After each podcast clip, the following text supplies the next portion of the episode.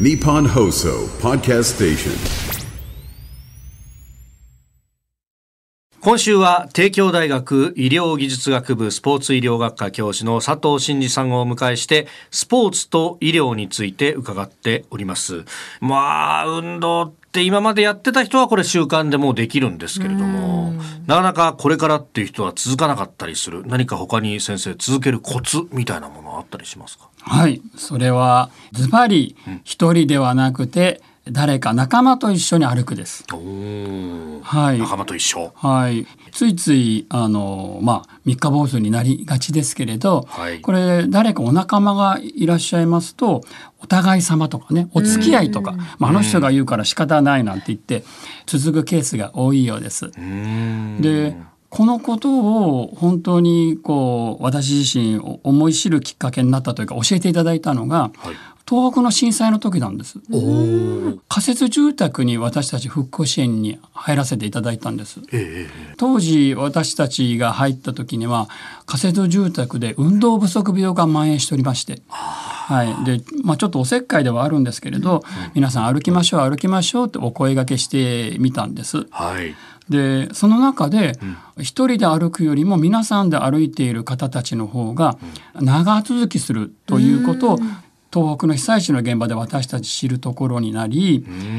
のその後の熊本の大きな震災これもありました、はい、その時にはその経験を生かして最初からですね、えーと、さんにん組で歩くグループとひとりで歩くグループを観察させていただいたんです、は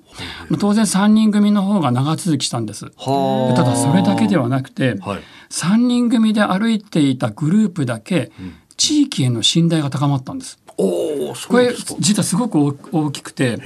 結局あの、まあ、震災ですから表現悪いですけどひどい目にあったわけですね。もうこんなところに住みたくないって思う方もいらっしゃるかもしれませんよね、はい、ところがさんにん組で歩いた人、まあ、グループだけやっぱり私はこの地が好きだっていう地域の信頼が高まったんです。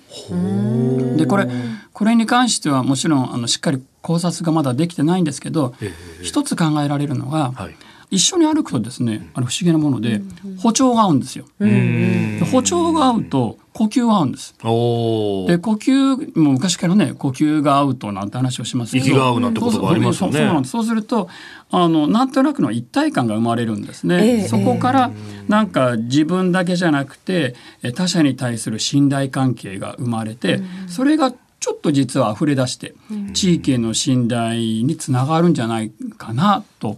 実は勝手に考察しております。自分一人ではないということ、これはあの脳科学的には脳内の中でセロトニンという物質が生まれるらしいんですね、はい、あの幸せホルモンという形で、なので一緒に歩くというのはまさに脳内の中にセロトニンを出す意味でも非常に有効な方法だと思います。はー。でこの、あの一緒に歩くということ、えー、自分は一人じゃないんだということを確認する歩き方、みんなと一緒に、これが功を奏したのがコロナ禍。お、コロナの時にやはり外出自粛で、はい、特にあのお年寄りの方で一人暮らしの方がですね、はい、えー、どんどん社会的に孤立した時期がありました、はい、であの時にあの私あの杉並区の医師会の先生方と、はい、高円寺に小杉湯っていう銭湯があるんですよ。ちょっとあの若者が集まるような、その銭湯を拠点として、はい、年寄りの方たちとあの若者が一緒に定期的に散歩するという会をしたんです。夕焼け散歩っていうのを始めたんです。お、で最初のうちは よん,ご 人のお年寄りだけだったんですけど、参加者がだんだん増えまして、今も続いてるんですけど、毎回 よん,ごじゅう 人で一緒に歩くんですよ。そんなに多いんですよ。これちょっとしたね、あの見ものですよ。本当ですね。ちょっとクラブ活動みたいですよね。いや本当にクラブ活動みたいで、で出入り自由な、なんかこうそんなあの歩く場になってますね。はあ。